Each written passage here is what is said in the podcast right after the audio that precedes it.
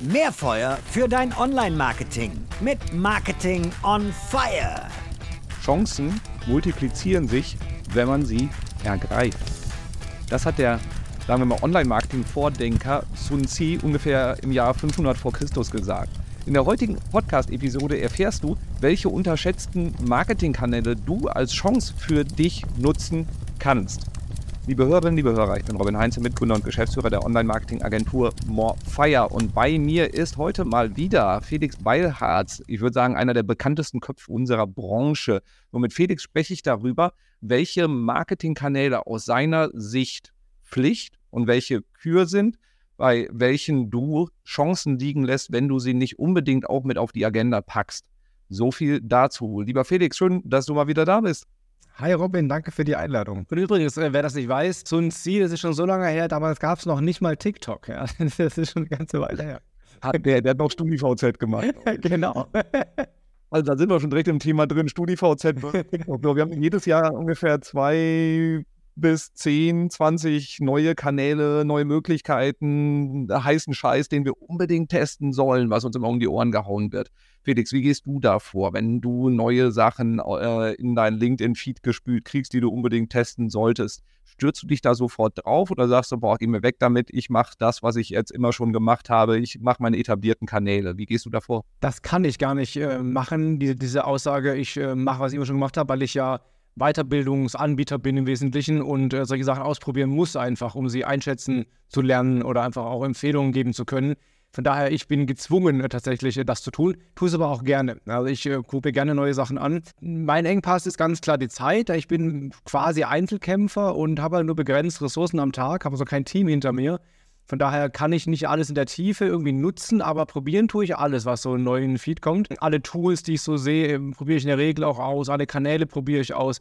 Von daher, ich bin da schon sehr, sehr offen, beruflich bedingt einfach, um halt fundierte Einschätzungen geben zu können. Kannst du ungefähr so deinen Zeitinvest mal vergleichen? Wie viel steckst du in die Sachen, die du jetzt schon über einen längeren Zeitraum machst, SEO, Social Media etc., wie viel Prozent deiner Zeit, die du jetzt für dein eigenes Marketing investierst, geht in neue, in so in Testkanäle rein? Oh, das ist schwierig. Ähm, kann ich, glaube ich, nicht wirklich in Stunden bemessen. Also ein Großteil meiner Zeit geht tatsächlich in Social Media und Content Marketing. Ich mache ja null Akquise. Ich mache mach quasi gar keine Akquise. Noch nie irgendwie einen Call Call gemacht oder so. Noch nie ich habe einmal, glaube ich, ein Print-Mailing gemacht. Äh, das war auch ganz spannend. Das war direkt, äh, lief auch gut. Da habe ich an 400 Verbände Vortragsangebot rausgeschickt und kamen direkt sechs oder sieben Buchungen rein innerhalb von einer Woche. Und dann kam Corona und dann wurde alles wieder abgesagt. Das ist ein bisschen blöd. Von daher, ich mache wenig Akquise, ich mache viel Content-Marketing. Da stecke ich viel Zeit rein. Das Ausprobieren, ähm, ja, das, das, geht halt ineinander über. Ne? Das geht in Seminarvorbereitung über. Das geht in, also ich kann das vielleicht ein paar Stunden die Woche, so auf jeden Fall. Aber genaue Zeitangabe kann ich da echt nicht sagen. Und dann, ich habe mal vorbereitet, dass wir jetzt zum Start ein bisschen Pflicht oder Kür spielen. Das heißt, ich habe eine ganze Reihe an Marketingkanälen. So, liebe Hörerinnen, liebe Hörer, die wirst du wahrscheinlich alle schon mal irgendwie gehört haben und kennen und vielleicht auf der Agenda haben oder nicht. Und da möchte ich jetzt mal von Felix die Einschätzung haben, welche er davon auf jeden Fall auf die Agenda packen würde und welche, wo er sagt, ja, wenn, wenn du Zeit und Budget übrig hast, dann gehst du da rein, um dann später mal so in die äh, versteckten Perlen zu gehen, also Dinge, die aus seiner Sicht unterschätzt sind, wo eigentlich mehr gemacht werden sollte. Aber wir starten jetzt erstmal mit Pflicht oder Kür. SEO. Pflicht, also für die allermeisten auf jeden Fall Pflicht. Es, äh, du sagst für die allermeisten, gibt es Ausnahmen? Ja, also es gibt Ausnahmen meines Erachtens. Ähm, ich hatte in meinem Seminar jemanden, die machen Bauteile für Kernkraftwerke. Und da gibt es halt echt nur sehr begrenzt Kundschaft.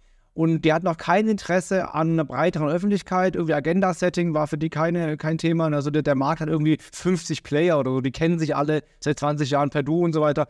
Ähm, Recruiting war auch kein Thema. So, also die, die, es gab keinen sinnvollen Case für SEO im Prinzip, der das, der, das, der das Aufwand gerechtfertigt hätte. Also das ist ein sehr enger Fall. Da glaube ich, da gibt es echt, wie, da gehst du auf eine Messe und dann machst du irgendwie halt Vertriebsreisen ähm, und so.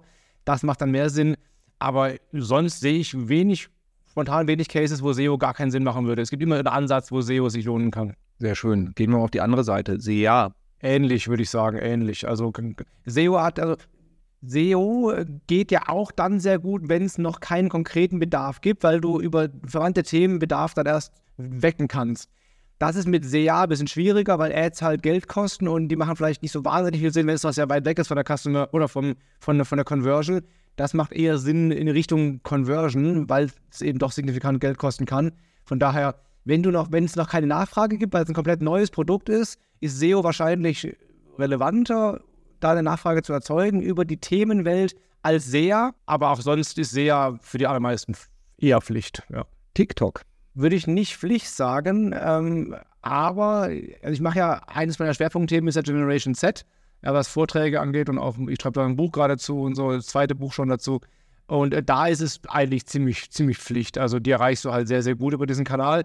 Hast du jetzt so Zielgruppe 40 plus eher, also eher so C-Level irgendwie, da wäre jetzt TikTok nicht der erste äh, äh Aufschlag. Aber Recruiting, gerade bei jüngeren Zielgruppen, Produktverkauf bei jüngeren Zielgruppen, auch Agenda-Setting bei jüngeren Zielgruppen, so, da ist TikTok schon sehr, sehr spannend. Also noch nicht Pflicht, aber sehr sinnvoll in vielen Fällen. LinkedIn? Im B2B definitiv Pflicht. Äh, Im reinen B2C-Geschäft weniger. Aber wenn du irgendwie B2B-Aspekte in deinem Business hast, definitiv Pflicht. Facebook. Facebook Ads immer noch sehr sinnvoll in vielen Fällen. Ähm, von daher eher Richtung Pflicht, zumindest mal probieren, ob da noch was geht. Facebook organisch, ähm, keine Pflicht mehr. Auch da gibt es sinnvolle Beispiele, wo das gut funktioniert, aber für viele funktioniert es nicht mehr gut. So von daher, das geht schon eher in Richtung äh, Kür. Hätte ich vor fünf Jahren Pflicht gesagt, auf jeden Fall. Heute, also wenn ich heute neu starten würde mit einem Business, wäre Facebook vermutlich nicht der erste Kanal, den ich bespielen würde. Vor sechs, sieben Jahren wäre das erste Kanal gewesen, definitiv. E-Mail-Marketing so sinnvoll, dass es eigentlich Pflicht sein sollte in den meisten Fällen. Ja, also auch da, da ist zum Beispiel Gen Z äh, eher schwierig. Ne? Die, E-Mail nur noch sehr eingeschränkt. Aber alle anderen Zielgruppen und gerade was B2B angeht, E-Mail-Marketing mega sinnvoll. Also würde ich in den meisten Fällen als sollte Pflicht sein. Marketing Automation? Auch Pflicht. Also E-Mail-Marketing ohne Automation ist nur, nur, das halbe, nur, nur ein Schuh von zwei Schuhen dann humpelst du halt da rum. Also ähm, macht mega viel Sinn und deswegen äh, auf, auf jeden Fall auch Richtung Pflicht, ja. Ein sehr schönes Bild, das klaue ich mir, glaube ich. YouTube organisch. Ähm, auch ähnlich wie Facebook, keine Pflicht mehr. Kann sinnvoll sein, ist aber schwierig geworden, da organisch neu was zu reißen jetzt. Wer schon einen Kanal hat mit einer aktiven Community, super, dann Pflicht. Wer jetzt neu einsteigen will in YouTube, organisch ist das sehr, sehr zäh, wenn du jetzt nicht mega Glück hast oder ein geiles Thema hast. So von daher organisch eher keine Pflicht, eher Kür. PR würde ich persönlich als eher Pflicht empfinden, wenn du auf ein gewisses Branding-Effekt, auf eine gewisse äh, Reichweite Wert legst, wenn es nicht nur um die reine Conversion geht. Du kannst, kannst ein Geschäft aufbauen komplett nur mit Performance-Marketing und Conversion-Optimierung. Aber wenn du auch eine Marke etablieren willst am Markt, dann äh, auf jeden Fall PR sehr sinnvoll, ja. Printanzeigen. Ähm, definitiv keine Pflicht. In manchen Fällen immer noch sinnvoll durchaus aber Pflicht äh, in den wenigsten Fällen. Out of Home.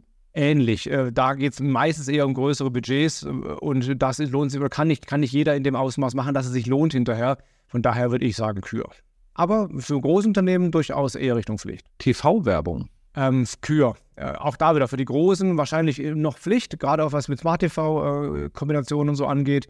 Ähm, aber für alle mittelständischen und kleineren äh, für die kleineren unmöglich, für die mittleren äh, maximal Kür. Affiliate Marketing. Mhm, wird ja in den letzten Jahren ja nicht einfacher durch diverse Tracking-Beschränkungen und so. Ähm, ich glaube, das ist auch heute eher Richtung Kür. Wobei ich durchaus, es gibt ja Firmen, die damit sehr, sehr gut fahren und für die ist es wahrscheinlich Pflicht, aber für die allermeisten wahrscheinlich eher Kür. Display Advertising. Wer Branding braucht, auch Pflicht. Wer auf rein Performance geht, ähm, wird mit Social und SEA ähm, besser fahren. Eher Kür. Audio-Ads. Auch eher Kür wahrscheinlich. Also gerade in Podcasts und so kann das bei der passenden Zielgruppe auch super spannend sein. Aber für den klassischen Mittelständler da draußen, ach, es, es ist ein Case wert auf jeden Fall, aber nicht Pflicht. Oder wenn du Müsli verkaufst. Zum Beispiel, genau, ja, sowas, genau. Oder wenn du ähm, äh, Autoscheiben, die kaputt sind, einfach austauschst. Reparierst und austauschst. Herzlichen Glückwunsch zu den Ohrwürmern, die jetzt gerade Sehr schön. So, machen wir noch eins: Messenger-Marketing. Ähm, persönlich finde ich es cool, ähm, ist aber eher Kür. Also es gibt äh, sehr, sehr gute Fälle, ähm, sei es über WhatsApp, sei es über Instagram Messenger, geht auch, ne, sei es Facebook. Gibt es tolle Beispiele für. Man muss aber auch sagen, dass viele ihr Messenger-Bot wieder eingestellt haben auch Cases, die ich immer gezeigt habe, die ich cool fand, haben offenbar auf Dauer nicht so funktioniert, wie man es sich erhofft hatte. Und deswegen glaube ich, dass es eher ein Kürinstrument ist. Fällt dir noch ein Kanal ein, den ich nicht in der Liste jetzt hatte, wo du sagst, Pflicht? Äh, du hattest SEO, Social, äh, sehr, E-Mail-Marketing auf jeden Fall. Ja, das waren schon die wichtigsten Online-Instrumente. Da gibt es noch eine Million andere, aber ich glaube, dass ähm, die du genannt hast, waren schon so über, übergreifend die wichtigsten eigentlich, ja.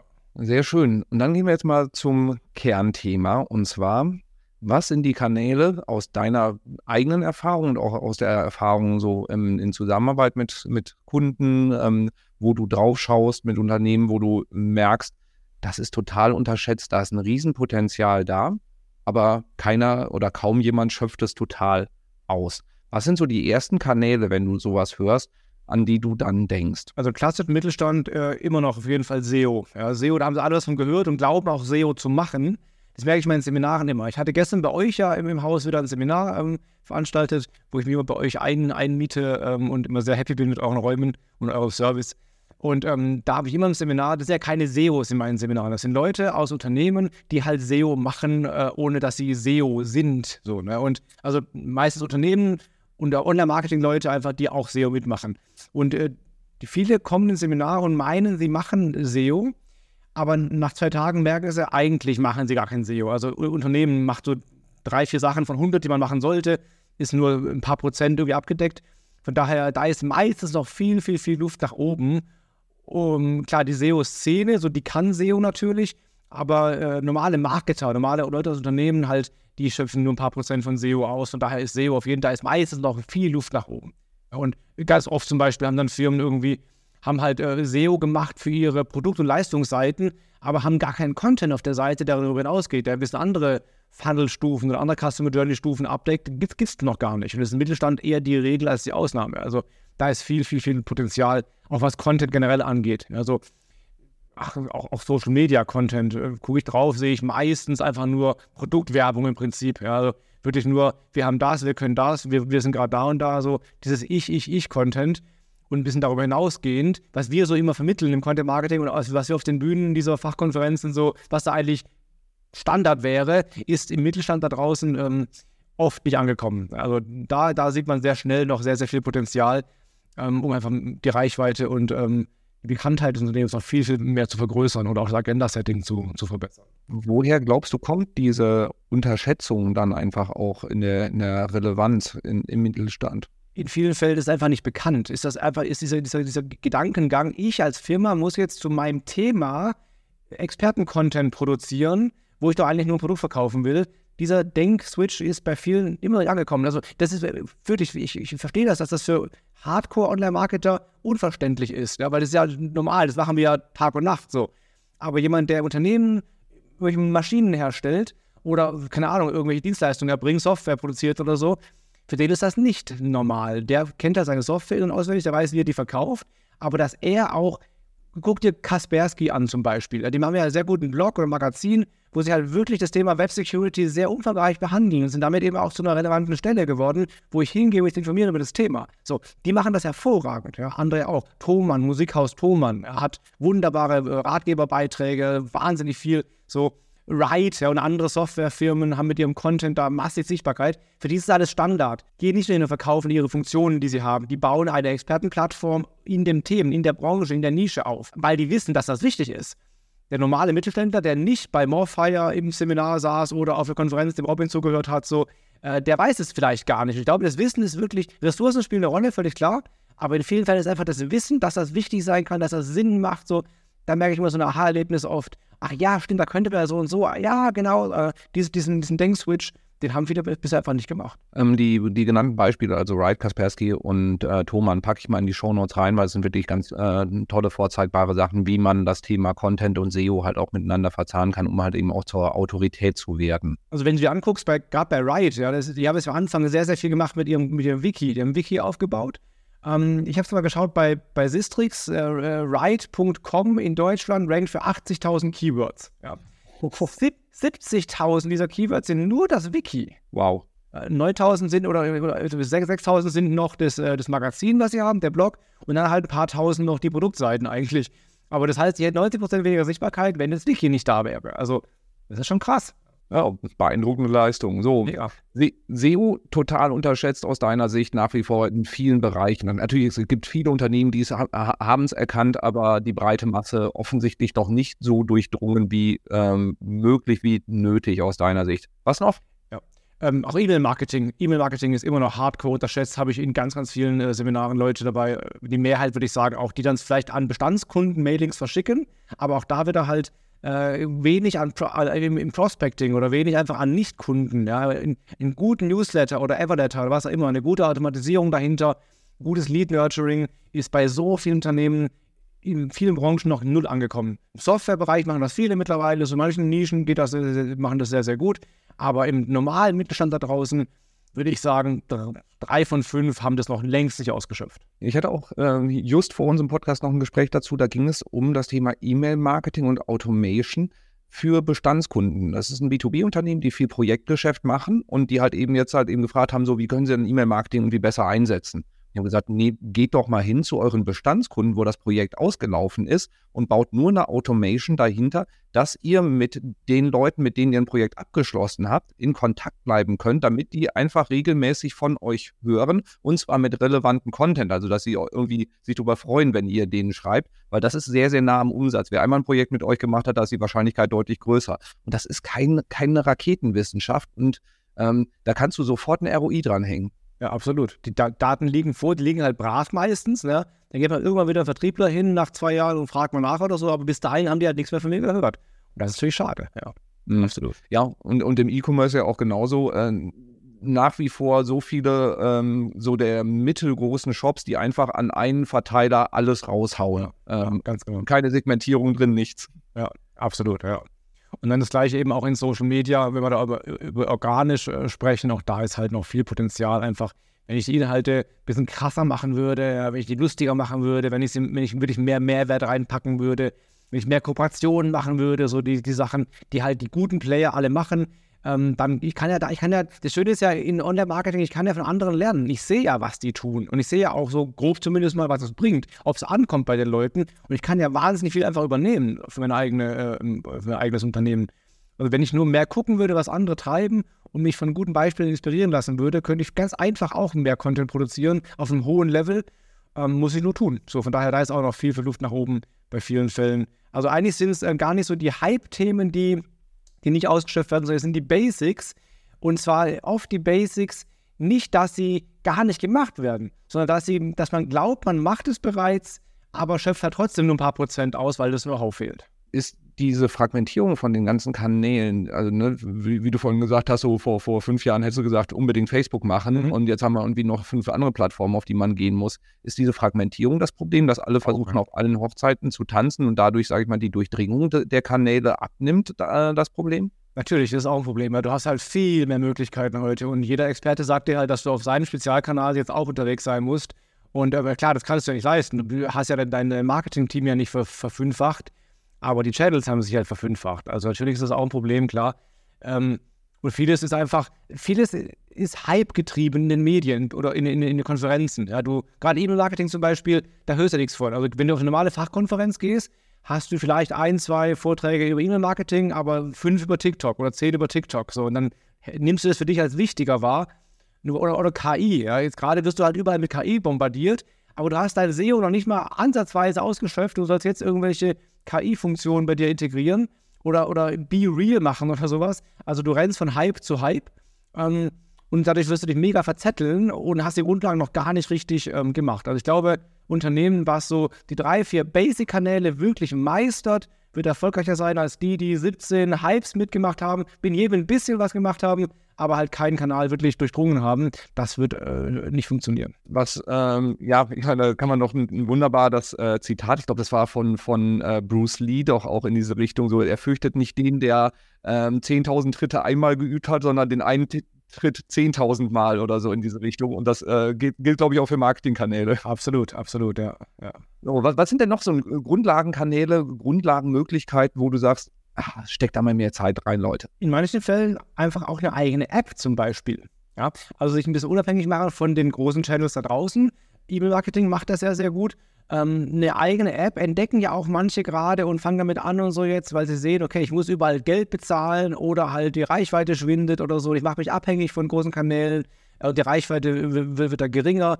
Ähm, eine eigene App am Start zu haben, kann in vielen Bereichen. Mich wundert das extrem, warum Lidl erst jetzt eine App hat, seit einem Jahr oder so. Was geht bei denen? Das hätte ich schon vor zehn Jahren gemacht. Das bietet sich doch mega an. Mega. Eine eigene App. Also wirklich extrem äh, Rewe, äh, solche Sachen. Also die haben jetzt irgendwie, glaube ich, auch was, aber immer noch nicht richtig integriert. So, warum kann ich nicht über meine App direkt bezahlen im Rewe-Laden? So, warum kann ich meinen Einkaufszettel dann nicht, nicht, nicht machen? Also solche Dinge, auf eigene Channels mehr zu setzen, statt sich immer auf Drittkanäle zu verlassen. Ähm, jetzt will ja Rewe auch aus Payback raus und ein eigenes äh, eigene ähm, Kundenbindungsprogramm da aufbauen. So. Aber in viel, auch Kaufland zum Beispiel, darf man gar nicht auch sagen, bei Kaufland riesengroß, ja, machen ja mega Umsatz, machen jetzt auch wahnsinnig viel Social Media und so, aber ich glaube, jetzt haben sie eine eigene, irgendwie so eine eigene App oder irgend sowas, aber vor zwei Jahren gab es das noch nicht. Warum nicht? Das war auch schon 2022 oder 2021. Ne? Und da war ja, war ja alles schon da an Möglichkeiten, aber hat irgendwie noch, noch nicht, nicht verstanden. So Couponing oder solche Sachen wäre ja alles einfacher gewesen über eine, eine, eigene App. Also, ich glaube, viele könnten noch von einer eigenen guten App profitieren. Gerade die Großen da draußen sind viel zu spät dran, äh, mit diesem Thema. Ja, sehr spannend. Hatte ich gar nicht so gedanklich auf meiner Liste so der, der Kanäle, die unterschätzt sind, aber insbesondere wenn du halt ähm, auch ein breites Publikum erreichen willst, ähm, eigenen Kundenzugang herstellen, ist auch mal das, was wir mal predigen, deswegen auch E-Mail-Marketing zu machen, mach dich nicht abhängig von den Plattformen, weil ähm, wir, wir haben es bei Facebook gesehen, wir haben es bei LinkedIn gesehen, wir werden es bei TikTok auch sehen, der Zugang zu deinen eigenen Followern, zu deiner eigenen Reichweite geht über den Algorithmus und der entscheidet äh, früher oder später zum Wohle der Aktionäre und nicht zum Wohle der, der Unternehmen, die da äh, tätig sind. Absolut. Ich habe das schon vor, äh, ich habe ja mal bei der Agentur gearbeitet, zwei Häuser weiter von dir, Deutsches Institut für Marketing. Und die haben schon vor, wann war das, vor zwölf Jahren oder so, haben die für Gira damals eine App gemacht. Der Gira äh, Haustechnik und die haben halt Handwerker als Zielgruppe. Und die Handwerker können, können dann irgendwelche DIN-Normen in der App nachschlagen, haben irgendwelche Funktionen drin, können Produkte nachgucken. Also alles in der App drin. War damals ein super erfolgreicher und super wertvoller Case. Ähm, haben aber halt, du solltest alle nicht gemacht. Da war Gira echt Vorreiter damals. Also solche Dinge, einfach Dinge, die eigentlich offensichtlich sind, aber die man bisher halt nie angegangen hat, aus irgendeinem Grund, da liegt oft noch viel Potenzial. Weitere Kanäle, was fällt dir noch ein? Was haben wir denn noch ähm, an Grundlagesachen, die, ähm, klar, also die Ads, also die Ads, bei Ads ist es so, ähm, Pay, Paid Social zum Beispiel, da musst du halt wirklich auf dem Laufenden sein. Also da kannst du, du kannst bei organischen Sachen immer noch sehr viel aus den letzten Jahren weiter treiben, was immer noch gut funktioniert. Bei den Ads hat sich so viel geändert, dass du jemanden brauchst, der wirklich auf dem neuesten Stand ist. Und weil zum Beispiel irgendwelche Ad-Tricks von 2018 halt einfach null mehr funktionieren. Das Tracking funktioniert nicht mehr so, ne? also die ganzen Sachen. Ähm, da musst du ständig neues, aktuelles Know-how haben. Ähm, deswegen verstehe ich das, dass da noch nicht viel irgendwie ausgeschöpft wird. Aber da solltest du jemanden haben in der Agentur oder in-house, der das aktuellste Know-how hat und weiß, wie die Kanäle funktionieren, wie die Algorithmen funktionieren und was, worauf es halt beim äh, Bidding und so ankommt und eben nicht mehr beim Targeting auf jedes Detail da äh, einzugehen und so. Das, äh, da ist auch viel noch äh, Potenzial. Da musst du aber eben sehr aktuelles Know-how laufend haben. Das ist, glaube ich, für viele einfach ein großes Problem. Du hast vorhin bei den äh, bei Pflicht oder Kür hast du das Thema PR mhm. als Pflicht tituliert. Hältst du ja. PR für unterschätzt? Ja. Es ist ja null Hype-Thema. Ja, also du auf keiner Konferenz hörst du irgendwas über PR. Irgendeine OMX, irgendeine, keine Ahnung, SEO Day, wer spricht denn da? Hm, vielleicht mal im Link-Building-Kontext, so das schon. Aber wirklich so was Branding angeht oder einfach Awareness angeht, so für deine Marke, habe ich, kann ich mich nicht an irgendwelche PR-Vorträge erinnern. Also das ist einfach kein Thema, was, was, was sexy ist. Du machst ehrlich jetzt ja Vorträge, wo du glaubst, dass Leute halt dann auch kommen hinterher und dein Raum halt voll ist. Und deswegen, ja, halte ich für unterschätzt tatsächlich, ja. Ähm, machst du PR-Arbeit für dich selber? Ja. Und ich äh, habe da sehr von profitiert, ja. Also ähm, bei mir ist es so, ich versuche ja dieses Experten-Branding auch zu haben und äh, als Speaker und so ne, ähm, relevant zu sein. Und da ist es so, ich merke sehr deutlich, ich war jetzt über 150 Mal, glaube ich, im Fernsehen oder so, ähm, ich merke sehr deutlich, dass ähm, ich darüber keine Kunden gewinne. Das passiert nicht. Aber ich merke, dass das dann im weiteren Vertriebsprozess äh, ein, ein Argument ist für viele. Wenn die dann sehen, so, okay, RTL, Pro7, Sat1, ARD, ZDF, so, dann muss er ja gut sein, so in der Art. Also dieses Trust-Thema, so eine Validierung. Und ich merke das auch daran, dass äh, bei Vorträgen, wenn ich anmoderiert werde, sehr, sehr oft gesagt wird, sowas wie, und er ist immer im Fernsehen zu sehen und so. Also die, die nehmen dieses Fernsehen als Validierung meiner Person vor ihrem Publikum. Ja, weil dann muss er ja was taugen so. Und dann sagen die alle erstmal, oh, Fernsehen muss ja gut sein. Das ist sehr, sehr wichtig für mich. Also ich merke das schon. Und ich bin ja ganz ehrlich, teilweise ist es ja irgendwie, sage ich halt ein paar Sätze zur, zu Kim Kardashian oder so. Das hat ja null irgendwie zu tun mit, mit Business-Relevanz, aber es ist egal. Du bist im Fernsehen, also bist du Experte. So. Und ich mache das äh, recht viel, dass ich versuche, da wieder reinzukommen. Sei es auch PR-Maßnahmen. Ich habe zum Beispiel 2018 habe ich einen inoffiziellen Weltrekord aufgestellt. Ähm, die längste Selfie-Stange der Welt haben wir auf meiner Konferenz damals gemacht. Ich erinnere mich, ja. Genau, 23 Meter lange, lange Selfie-Stange. Das war im Kölner Express und das war bei RTL zu sehen. Dann RTL kam, hat darüber ein Video gemacht und hat es dann nachher noch bei RTL in die News da eingebaut, ohne im Fernsehen. Also solche Aktionen mache ich ganz gerne mal. Auch für Link-Building-Purposes, aber auch ganz klar einfach, um halt wieder im Handelsblatt zu sein, im Fokus zu sein ähm, einfach äh, sichtbar zu sein. Zählt für dich, dass äh, du hast auch vorhin gesagt, du hast, äh, schreibst an einem neuen Buch. Ist das für dich Teil der PR-Arbeit oder ist das nochmal isoliert betrachtet? Das ist eine Mischung aus verschiedenen Dingen. Also ich habe jetzt, ich schreibe schreib jetzt mein elftes Buch. Äh, in, in, ich habe in fünf Verlagen, glaube ich, insgesamt geschrieben, aber selber was aufgelegt und so. Jetzt eben im, äh, bei Gabal kommt das nächste Buch raus, also bei dem recht großen Wirtschaftsverlag. Ähm, Bücher haben da verschiedene Vorteile. Das eine ist auf jeden Fall ein PR-Effekt, ja, ganz klar. Also ich habe das schon so oft erlebt, zum Beispiel auch wieder was PR angeht. Ähm, die öffentlich-rechtlichen Medien, die wollen, wenn sie einen Interviewgast haben oder einen Studiogast haben, die müssen auch den irgendwie validieren. Und da hilft zum Beispiel, ich weiß noch, da vom ARD hat dann so eine Redakteurin im Vorgespräch gefragt, so, Herr Beilatz, Sie haben auch ein Buch geschrieben, ne? Ich so, ja, ja, vier Bücher geschrieben. Ah, okay, alles klar. Hat, hat, hat sich auch sogar aufgeschrieben. Das war für die wichtig, dass ich Autor bin irgendwie und nicht irgendjemand. So. Also von daher, das macht schon wieder Sinn. Ähm, aber auch sonst ist es für Kunden unglaublich überzeugend, ein Buch, einen Autor zu haben, der ein Buch geschrieben hat. Ich habe mal gelesen irgendwo, Autorität kommt von Autor sein. und das scheint irgendwie zu stimmen, weil tatsächlich glauben halt viele Leute, glauben einem Autoren, äh, dass der was kann, weil der, der hat ja hat einen Verlag gefunden, der Verlag hat, der hat ihn akzeptiert, oder äh, du hast ja viel Zeit, Energie in so ein Buch reingesteckt, viel Recherche, viel Know-how, so muss ja irgendwie gut sein. Und ich habe ganz oft Leute im Seminar, die mal vor Jahren Bücher gelesen haben von mir, mir dann auf Social Media folgen und dann kommen sie ins Seminar irgendwann. Oder sogar direkt, also sie haben das Buch gesehen und direkt ein Seminar gebucht. Ich hatte sogar mal einen Kunden, super spannend, äh, B2B-Unternehmen im Bereich Automatisierung, und die haben mich gebucht für, glaube ich, fünf oder sechs Beratungsprojekte. Das war richtig große, nachher großer Umfang. Ich habe sogar den Inhaber damals, das war lustig, der ist äh, der, der, der Sohn des Gründers, ist selber schon über 80. Und den habe ich, dem habe ich einen halben Tag lang, deshalb ist er auch Bundesverdienstkreuzträger äh, und so, dem habe ich einen halben Tag lang Facebook damals erklärt einfach. Also es war total cool. Ähm, und die haben einfach bei Amazon geschaut, mein Buch gefunden und dann direkt bei mir angefragt nach dem Angebot. Also nicht mal das Buch gelesen, einfach nur gesehen, aha, muss gut sein. So. Also von daher hat einen großen PR-Effekt, einen großen Trust-Effekt, aber auch äh, ein Akquisemittel. Zum Beispiel, wenn ich Anfragen kriege nach Vorträgen, die ich für, für spannend halte, dann kriegen die Kunden von mir ein Paket zugeschickt, da sind dann drei Bücher von mir drin. Also ich, ich, ich schenke die Bücher quasi raus an Leute, die halt potenziell bei mir Geld da lassen wollen.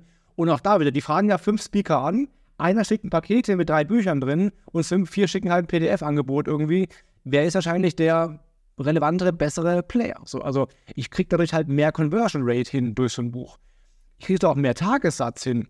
Ich hatte mal einen Fall da, wo ich es weiß halt, da hatte ich mit der Kunde gesprochen, ging damals um Social Media im B2B. Da habe ich auch ein Buch zugeschrieben. Aber ich war jetzt zu teuer. Ja. Mein, mein Satz war zu hoch, meinte, nee, können wir nicht machen, das ist zu viel, haben wir noch nie gemacht und so und geht nicht. Sag ich, ja, kein Thema. Also ich verstehe das. Ja, Sie können den nehmen, der das Buch gelesen hat, oder halt den, der es geschrieben hat, das können Sie machen, wie Sie möchten. Dann sagt sie ernsthaft zu mir, ja, Herr Weiders, da haben Sie eigentlich recht. So, und zack, habe ich den Satz, habe ich das bekommen mit dem Satz, den ich haben wollte. Also, das war ganz lustig. Von daher, Buch lohnt sich auf verschiedenste Art und Weisen. Das Moderne ist dann, dass du das Buch ähm, verschenkst gegen Portokosten, diesen Buchfunnel eben, um halt Adressen zu generieren, die dann eben in so einen Funnel reinkommen.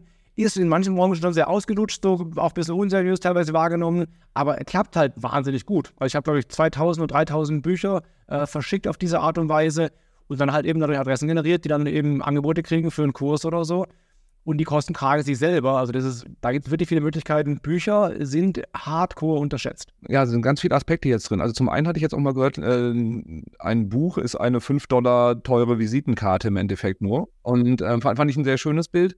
Und was ich auch jetzt da so mitgenommen habe, ist auch, du hast ähm, dieses Thema Evergreen Content, äh, den, den du ja auch in einem Buch mit veröffentlicht. So, dass äh, wir hatten ein ähnliches Szenario, also wir veröffentlichen keine Bücher, aber wir haben ähm, unser, unseren Blog gibt seit zehn Jahren und wir hatten jetzt eine Anfrage von ähm, einer, die hat im Studium unsere Inhalte genutzt, um äh, halt eben gut durch Studium zu kommen, ist, äh, hat dann irgendwie ein Training gemacht und ist jetzt irgendwo eine Ausbildung, beziehungsweise Ausbildung durch dann quasi und äh, hat jetzt eine relevante Marketingstelle und dann war klar, dass wir direkt auf der Shortliste sind, wenn, äh, wenn, wenn jemand gesucht wird. Ja, absolut. Klar, also ne, ich habe oft Leute, ähm, meine Bücher werden ja auch teilweise im Studium benutzt. Ich habe also das, das dicke Online-Marketing-Manager-Buch wird, wo ich es weiß, an äh, ich glaube, fünf oder sechs Hochschulen als Lehrbuch eingesetzt, also als, als Standardwerk, was sie sich kaufen müssen und so. Ähm, und klar, die Leute sind ja alle Marketingmenschen, die nachher irgendwo im Unternehmen arbeiten werden. Ich habe sehr oft Leute, die dann irgendwie mal das Buch gelesen haben im Studium oder mich als Gastvortrag gehört haben, irgendwie an der Hochschule oder so und dann später mal irgendwann anfragen. Also das dauert, das Dumme ist halt, da hast du keine Messbarkeit mehr. Das dauert Jahre, bis so eine Conversion passiert. Da ist der Customer Journey halt sehr, sehr lang damit lebst du dann. Das ist bei PR ja oft so, dass dann erst nach Jahren sich was zeigt, so. Aber du weißt halt, jeder Schritt bringt dir irgendwas, ja. Und jeder Schritt baut halt an deiner Marke äh, und jeder, jeder, jeder Auftritt ist Teil der Story und äh, da muss halt damit leben, dass es erst vielleicht nach Jahren äh, konvertiert und nicht eben über eine Ad vielleicht sofort. Also Bücher beziehungsweise auch Evergreen Content als ähm, unterschätzter Kanal, insbesondere Bücher, einfach weil auch für viele das nochmal ein komplett anderes Signal ist, wenn du diesen Autorenstatus dann auch hast. Hast du noch weitere Ideen, weitere Vorschläge, was ähm, bei, bei vielen Unternehmen unterschätzt im Potenzial ist? Auch so Guerilla-Sachen sind immer noch super interessant und super spannend. Also das geht dann wieder in Richtung PR, aber eben solche äh, interessanten Aktionen, die man startet, irgendwelche witzigen äh, Aktionen in der Innenstadt oder sowas halt. Das ist auch nicht mehr, das war auch mal ein Hype-Thema vor ein paar Jahren, so, da gab es dann ganz viele Bücher oder Vorträge zu und so. Ist ein bisschen eingeschlafen, aber es klappt halt nach wie vor. Also sowas wie meine eben meine äh, Selfie-Standen-Aktion wäre auch ein bisschen in die Richtung gehend. Ähm, ich glaube, da kann man auch, wenn man ein bisschen kreativ ist, noch wirklich gute, gute Ideen zu entwickeln, die dann auch hohe Publicity erzeugen. Und gerade in Kombination mit Social Media, äh, wunderbar.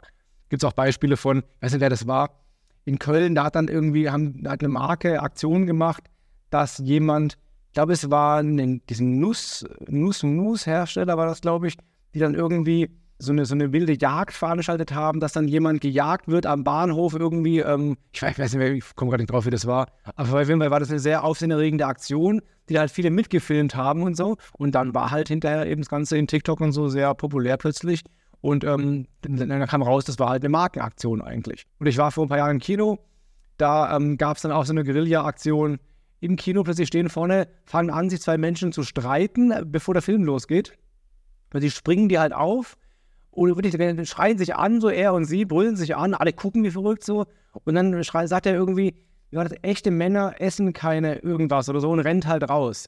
Und dann kam danach, dann später vor dem Film dann die Werbung dazu, die das quasi aufgelöst hat. Also auch eine sehr geile Idee, sowas. Ne? Also ich glaube, solche bisschen so Guerilla-mäßige Aktionen, da gibt es wirklich viel Potenzial, was halt gerade in Verbindung mit alle Films eh bei TikTok mit oder für äh, Insta mit oder so, machen da Stories draus oder so, ähm, kann das wunderbar funktionieren. Für alle, die ähm, dich noch bisher nicht gesehen haben, der Felix ist ein wandelndes Lexikon an Werbeaktionen und äh, Werbemaßnahmen. Also das sind in den Vorträgen mal, ich sitze da mal und staune über, wo du die Beispiele mal alle herholst. Und wenn ich mit dir spreche, ist auch jedes Mal so, warte mal, da habe ich noch mal irgendwas gesehen und guck mal hier und das ist äh, Wahnsinn. Man also, nennt es auch Werbeopfer. Dankeschön. Ja, man nennt es auch Werbeopfer. Ähm, ja. ich, ich, sehe sowas halt, halt einfach gerne und versuche immer sowas immer ein bisschen merken. Es klappt manchmal, manchmal klappt es nicht. Habe auch eine Datenbank mit solchen Beispielen. Die beiden jetzt gerade sind mir spontan eingefallen. Aber ja, also ich glaube, man kann halt sowas halt viel lernen und sich dann davon inspirieren lassen und eigene Ideen daraus entwickeln. Das geht ganz gut. Du hast vorhin ähm, das Thema Messenger-Marketing gesagt, dass äh, du hast viele tolle Beispiele gesehen aber auch viele, die es jetzt wieder eingestellt haben. Wie ist deine Einschätzung? Unterschätzter Kanal, eher so Hype-Kanal mal gewesen, also überschätzt oder irgendwas dazwischen? Ich glaube, wenn man das gut einsetzt und es einen guten Case gibt dafür, kann das ja sinnvoll sein. Also zum Beispiel gerade Rewe, die schicken mir zum Beispiel, habe ich mir eingetragen, jede Woche sonntags immer die Pros das, das Prospekt per, per WhatsApp. Sowas ist ja recht simpel ich glaube, das ist auch ein ganz, ganz spannendes äh, Beispiel. Oder auch Chatbots, um irgendwelche einfachen Fragen zu beantworten. Also ständig wiederkehrende Sachen, so nach Öffnungszeiten oder sowas. Dann ein Service. Das, glaube ich, kann schon ganz, ganz, ganz gut funktionieren. Ähm, ich glaube, viele sind darauf aufgesprungen, auf den Hype, ohne dahinter einen klaren Case zu haben, weil ich muss es auch Messenger machen, so.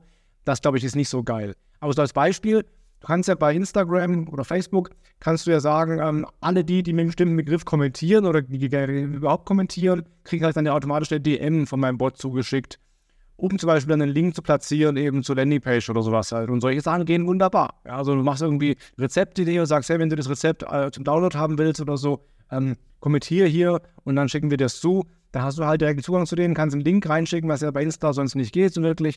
Und zack, hast du halt mit wenig Aufwand und fast ohne Kosten vielleicht ein paar Dutzend oder ein paar hundert Klicks hinterher. Ähm, da gibt es ja schon viele Beispiele, wo das äh, gut funktionieren kann und sich lohnt. Aber einfach blind drauf aufzuspringen, wir müssen auch Messenger machen, weil, das habe ich auf einem Vortrag gehört, so von irgendjemandem, das haben wohl viele getan und viele gemerkt, okay, so einfach ist es dann doch nicht.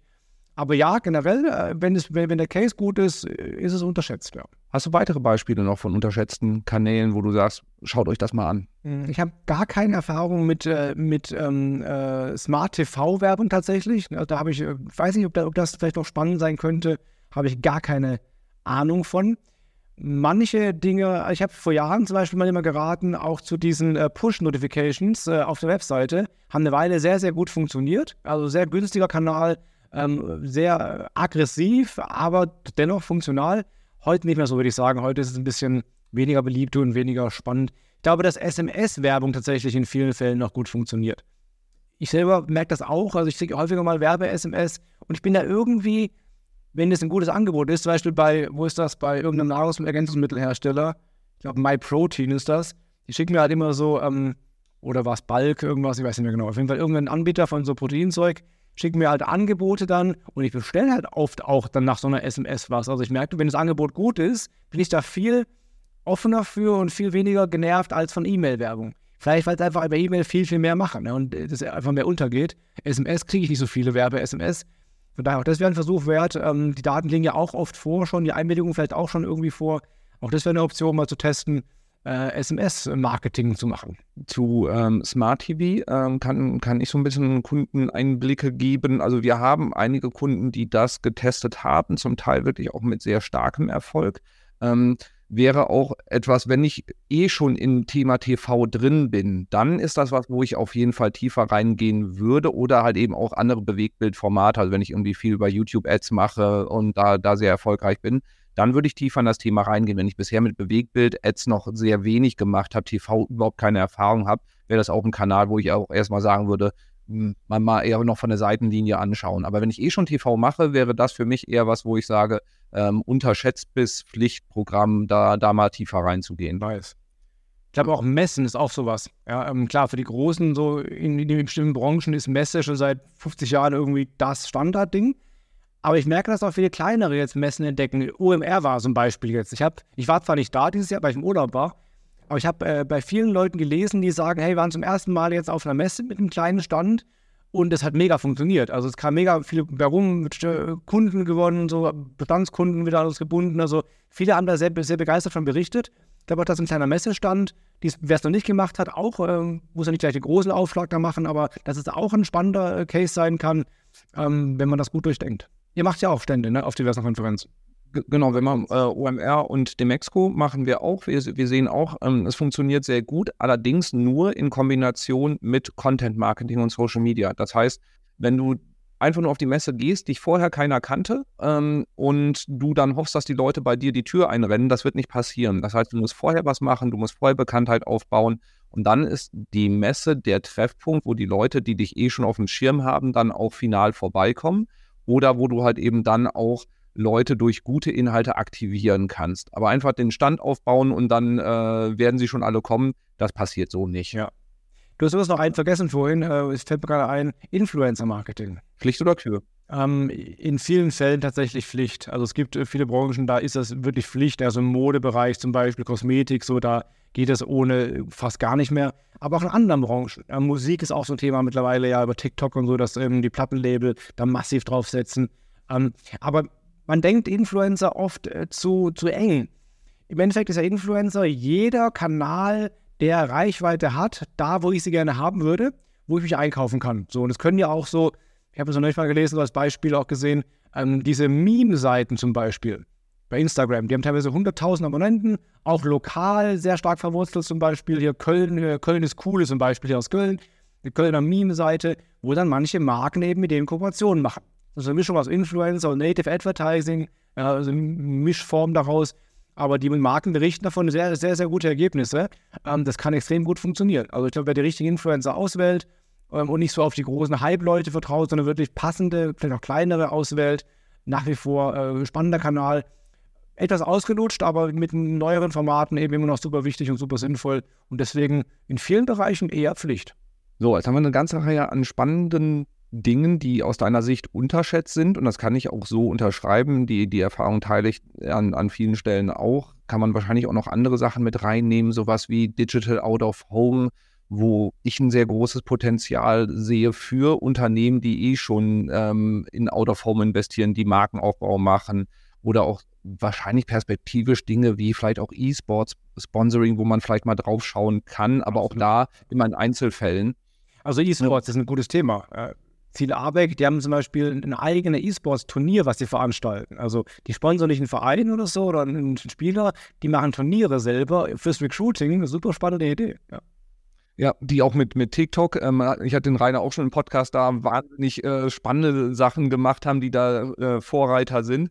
Aber natürlich auch einen sehr spitzen, sehr speziellen Case haben, wo man nicht sagen kann, für alles unbedingt sofort adaptieren. Was ist aus deiner Sicht überschätzt? Was ist so Hype-Thema, ähm, wo, wo du einfach sagst, boah, würde ich mein Geld jetzt nicht reinstecken? Ähm, ja, also damit machen wir zwar vielleicht manchmal keine Freunde bei, auch bei Kollegen, aber das Thema Metaverse Stand jetzt ist halt, ähm, ist im Hype-Zyklus noch relativ weit vorne oder so, oder auf der ersten, war auf dem ersten Peak vielleicht, oder war schon der zweite Peak eigentlich, also muss man, gab ja schon mal so einen Hype, also ähm, das ist jetzt ein bisschen von KI verdrängt worden gerade. Ähm, ich sehe sehr wenige wirklich gute, ähm, funktionierende Beispiele, die wirklich was bringen, abseits von einem kurzen PR-Hype. Ja, also die, die, haben ja zum Beispiel vor einem Jahr haben ja alle angefangen oder viele Marken angefangen, irgendwie sich äh, in äh, diversen Plattformen äh, Real Estate irgendwie zu sichern. Hörst du auch nichts mehr von. Ja, die, die, Grundstückspreise sind da wieder radikal gesunken, teilweise um 90 Prozent gesunken. Ähm, äh, dann gab es irgendwie so HM und Kaufland und so machen sich bei ähm, Animal Crossing, haben sich eigene Inseln oder so angelegt. So, okay, ja, das war ein cooler Case, das war lustig, war irgendwie, äh, aber ganz ehrlich, da wird in einem Jahr auch keiner darüber, darüber sprechen. Also, normale Unternehmen, die jetzt nicht eh schon eine große Markenbekanntheit haben und davon dann so einen Spillover-Effekt halt haben, die also niemand kennt, die sich erhoffen, über Metaverse momentan äh, irgendwie mehr Geschäft oder mehr Reichweite oder mehr Bekanntheit zu, zu erzeugen da würde ich gerne Cases sehen, die gut funktionieren. Da bin ich, äh, habe ich wenig. So, ich glaube, Metaverse wird immer, wird kommen wahrscheinlich, aber das dauert halt noch lange, äh, mindestens zehn Jahre, wahrscheinlich eher mehr. Und im Gegensatz zu vielen bin ich nicht der Meinung, dass du jetzt dir da irgendwie äh, ein Real Estate in der Sandbox kaufen musst oder so oder sonst irgendwo, äh, um dann irgendwann mal äh, da äh, sichtbar zu sein. Ich glaube, dass man kann sich auch vorbereiten, man kann sich das angucken, man kann ein bisschen mitmachen und so ein bisschen rumprobieren. Aber da signifikant Geld rein zu investieren, für kleinere, die nicht eh Budget haben ohne Ende, ähm, glaube ich nicht. Nur es ist kein, kein, kein Kanal, aber da hätte ich jetzt auch noch gerne deine Einschätzung zu KI. Ja. Überschätzt, unterschätzt, ist der Hype gerechtfertigt? Ja. Wie siehst du das? Da glaube ich tatsächlich ja.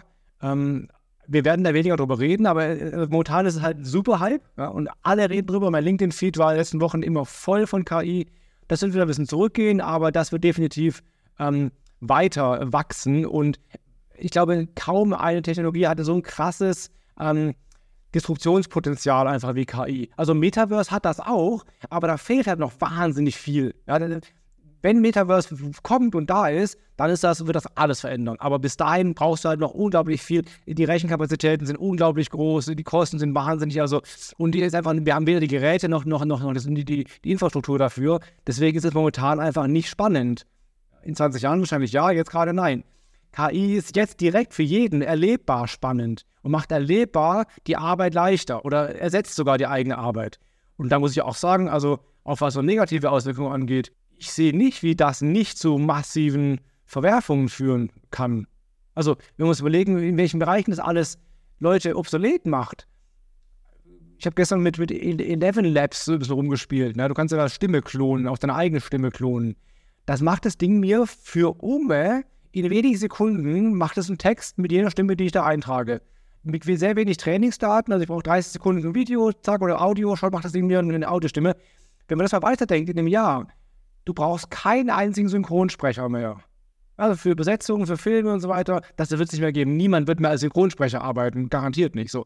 Fotografen, Grafikdesigner, wie gut Midjourney jetzt schon ist, denk zwei Jahre weiter, du wirst keinen Grafiker mehr brauchen. Keinen. So, und Texter, ja, Autoren, etc., etc., selbst Filme, in ein paar Jahren werden alle Filme nur noch vielleicht von, von KI produziert. Und wenn du es halt nicht mehr siehst, ist es ja auch egal, ob es ein Mensch ist oder eine KI war, ist es ja egal im Endeffekt. Auch Musik kannst du heute nicht mehr unterscheiden zwischen KI und einem mittelmäßigen äh, äh, Komponisten. Von daher ähm, definitiv ein Riesenthema. Der Hype ist gerechtfertigt, er ist nicht überschätzt. Er hat unglaublich spannende Möglichkeiten, aber auch unglaubliches Potenzial, unsere Gesellschaft extremst zu verändern und nicht nur zum Guten. Unterschreibe ich so äh, vollkommen. Ähm, wir, wir, können ja einfach unseren nächsten Podcast, wir lassen dann den Dialog von ChatGPT schreiben und dann von Eleven Labs einsprechen und dann äh, sparen wir uns die Zeit. Ja, also tatsächlich ist der, der große Fehler ist genau das, dass man sagt, hey, ich habe was mit ChatGPT gemacht, das war nur so semi-gut, alles Quatsch. Ja, wir dürfen da nicht auf Stand jetzt beharren. Natürlich ist das jetzt alles noch schwach, aber wenn du überlegst, wir, es ist mir schon klar geworden vor ein paar Jahren, als ich diese, diese Fun-Apps da hatte, sowas wie Face-App oder sowas, die dann mit einer kostenlosen App in 30 Sekunden ein, mein Foto zu einem singenden Video um, umgebaut haben. Kostenlos. Da kann man sagen, ja, aber sieht man ja voll, ist ja voll äh, schlecht. Ja, da ist das schlecht, Alter. Das ist eine kostenlose App in 30 Sekunden. Nimm mal einen Rechner dahinter, der ein bisschen Power hat und steck mal 1000 Euro Budget da rein und dann wartet mal ab nach drei Tagen, was da rauskommt. Also Stand jetzt ist ja immer noch alles viel Spielerei, aber in dem Jahr wird sich das radikal verändert haben. Und deswegen, ja, es gibt keinen Bereich, der davon nicht, nicht betroffen wird. So, wir haben einen wilden Galopp durch äh, viele Marketingkanäle gemacht. Meine kurze Zusammenfassung, was ich von deinen Einschätzungen mitgenommen habe. Der unterschätzteste Kanal aus deiner Sicht, wenn ich es richtig wahrgenommen habe, ist das Thema SEO in Kombination mit Content. Also das nach wie vor viele Unternehmen das Thema noch nicht in der Tiefe durchdrungen haben, das Potenzial noch überhaupt nicht ähm, ja, wahrnehmen, was man damit alles machen kann, über, ich kriege da so ein paar Rankings mal hinaus, sondern wenn es darum geht, wirklich zur Autorität für ein Thema zu werden, ein Thema komplett zu besetzen und auch Leute in der Customer Journey abzuholen, weit bevor sie kaufaffin sind. Riesenpotenzial dahinter. Ähm, anderen Kanal ähm, oder in die Kombination geht auch in die Content-Richtung, PR-Arbeit zu machen für das Thema Markenaufbau, selbst wenn es nicht sehr gut messbar ist oder teilweise auch die Verbindung zum ROI sehr schwer herstellbar ist. Und bei dir auch das gute Beispiel mit dem Thema Bücher, ähm, wo wir auch wieder ein content-getriebenes Thema haben, wo man zur Autorität dann auch wird. Ein weiterer Kanal, der aus deiner Sicht ähm, extrem unterschätzt ist, das Thema E-Mail-Marketing.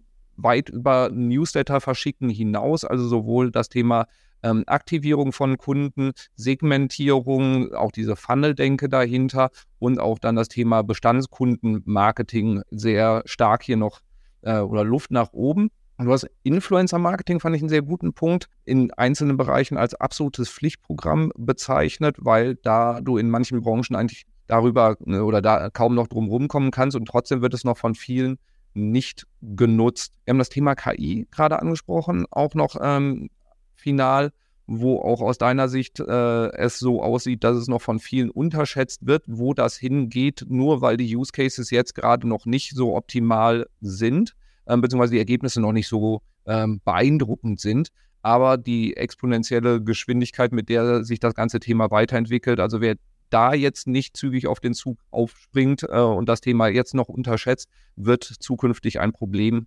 bekommen. Habe ich was vergessen? Also besser gemacht, als jede KI es könnte. Momentan sind wir das noch. Wunderschön, ja.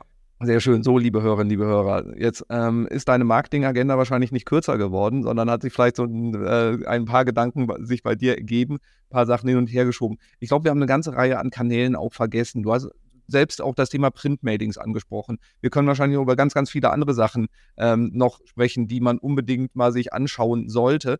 Aber ich glaube, wir haben trotzdem viele schöne Einblicke geben können, ähm, wo du mal den Fokus auch abseits des Hypes drauf setzen solltest, wenn es darum geht, nachhaltig erfolgreiches Marketing zu machen. Du findest ähm, in den Show Notes jede Menge Infos über, äh, wie du dem Felix folgen kannst, weil, wie ich schon erwähnt habe, es lohnt sich, das wandelnde Marketing-Lexikon und äh, abgesehen davon liefert er auch jede Menge Inspiration und äh, wenn man Einblicke und News, packe ich dir alles in die Show Notes rein, wie auch einige Beispiele, die er genannt hat. So, lieber Felix, vielen, vielen Dank. Es war mal wieder ein Fest mit dir. Ich danke dir, hat mir mega viel Spaß gemacht. Vielen, vielen Dank dir. So, liebe Hörerinnen, liebe Hörer, ich hoffe, dir hat es ebenso viel Spaß gemacht. Ähm, falls du es noch nicht gemacht hast, vergiss nicht, den ähm, Podcast zu abonnieren. Dann bekommst du weiterhin auch so spannende, wertvolle Einblicke. Und äh, lass auch gerne eine Bewertung da. Und dann hören wir uns in der nächsten Woche. Bis zum nächsten Mal. Ciao, ciao. Ciao.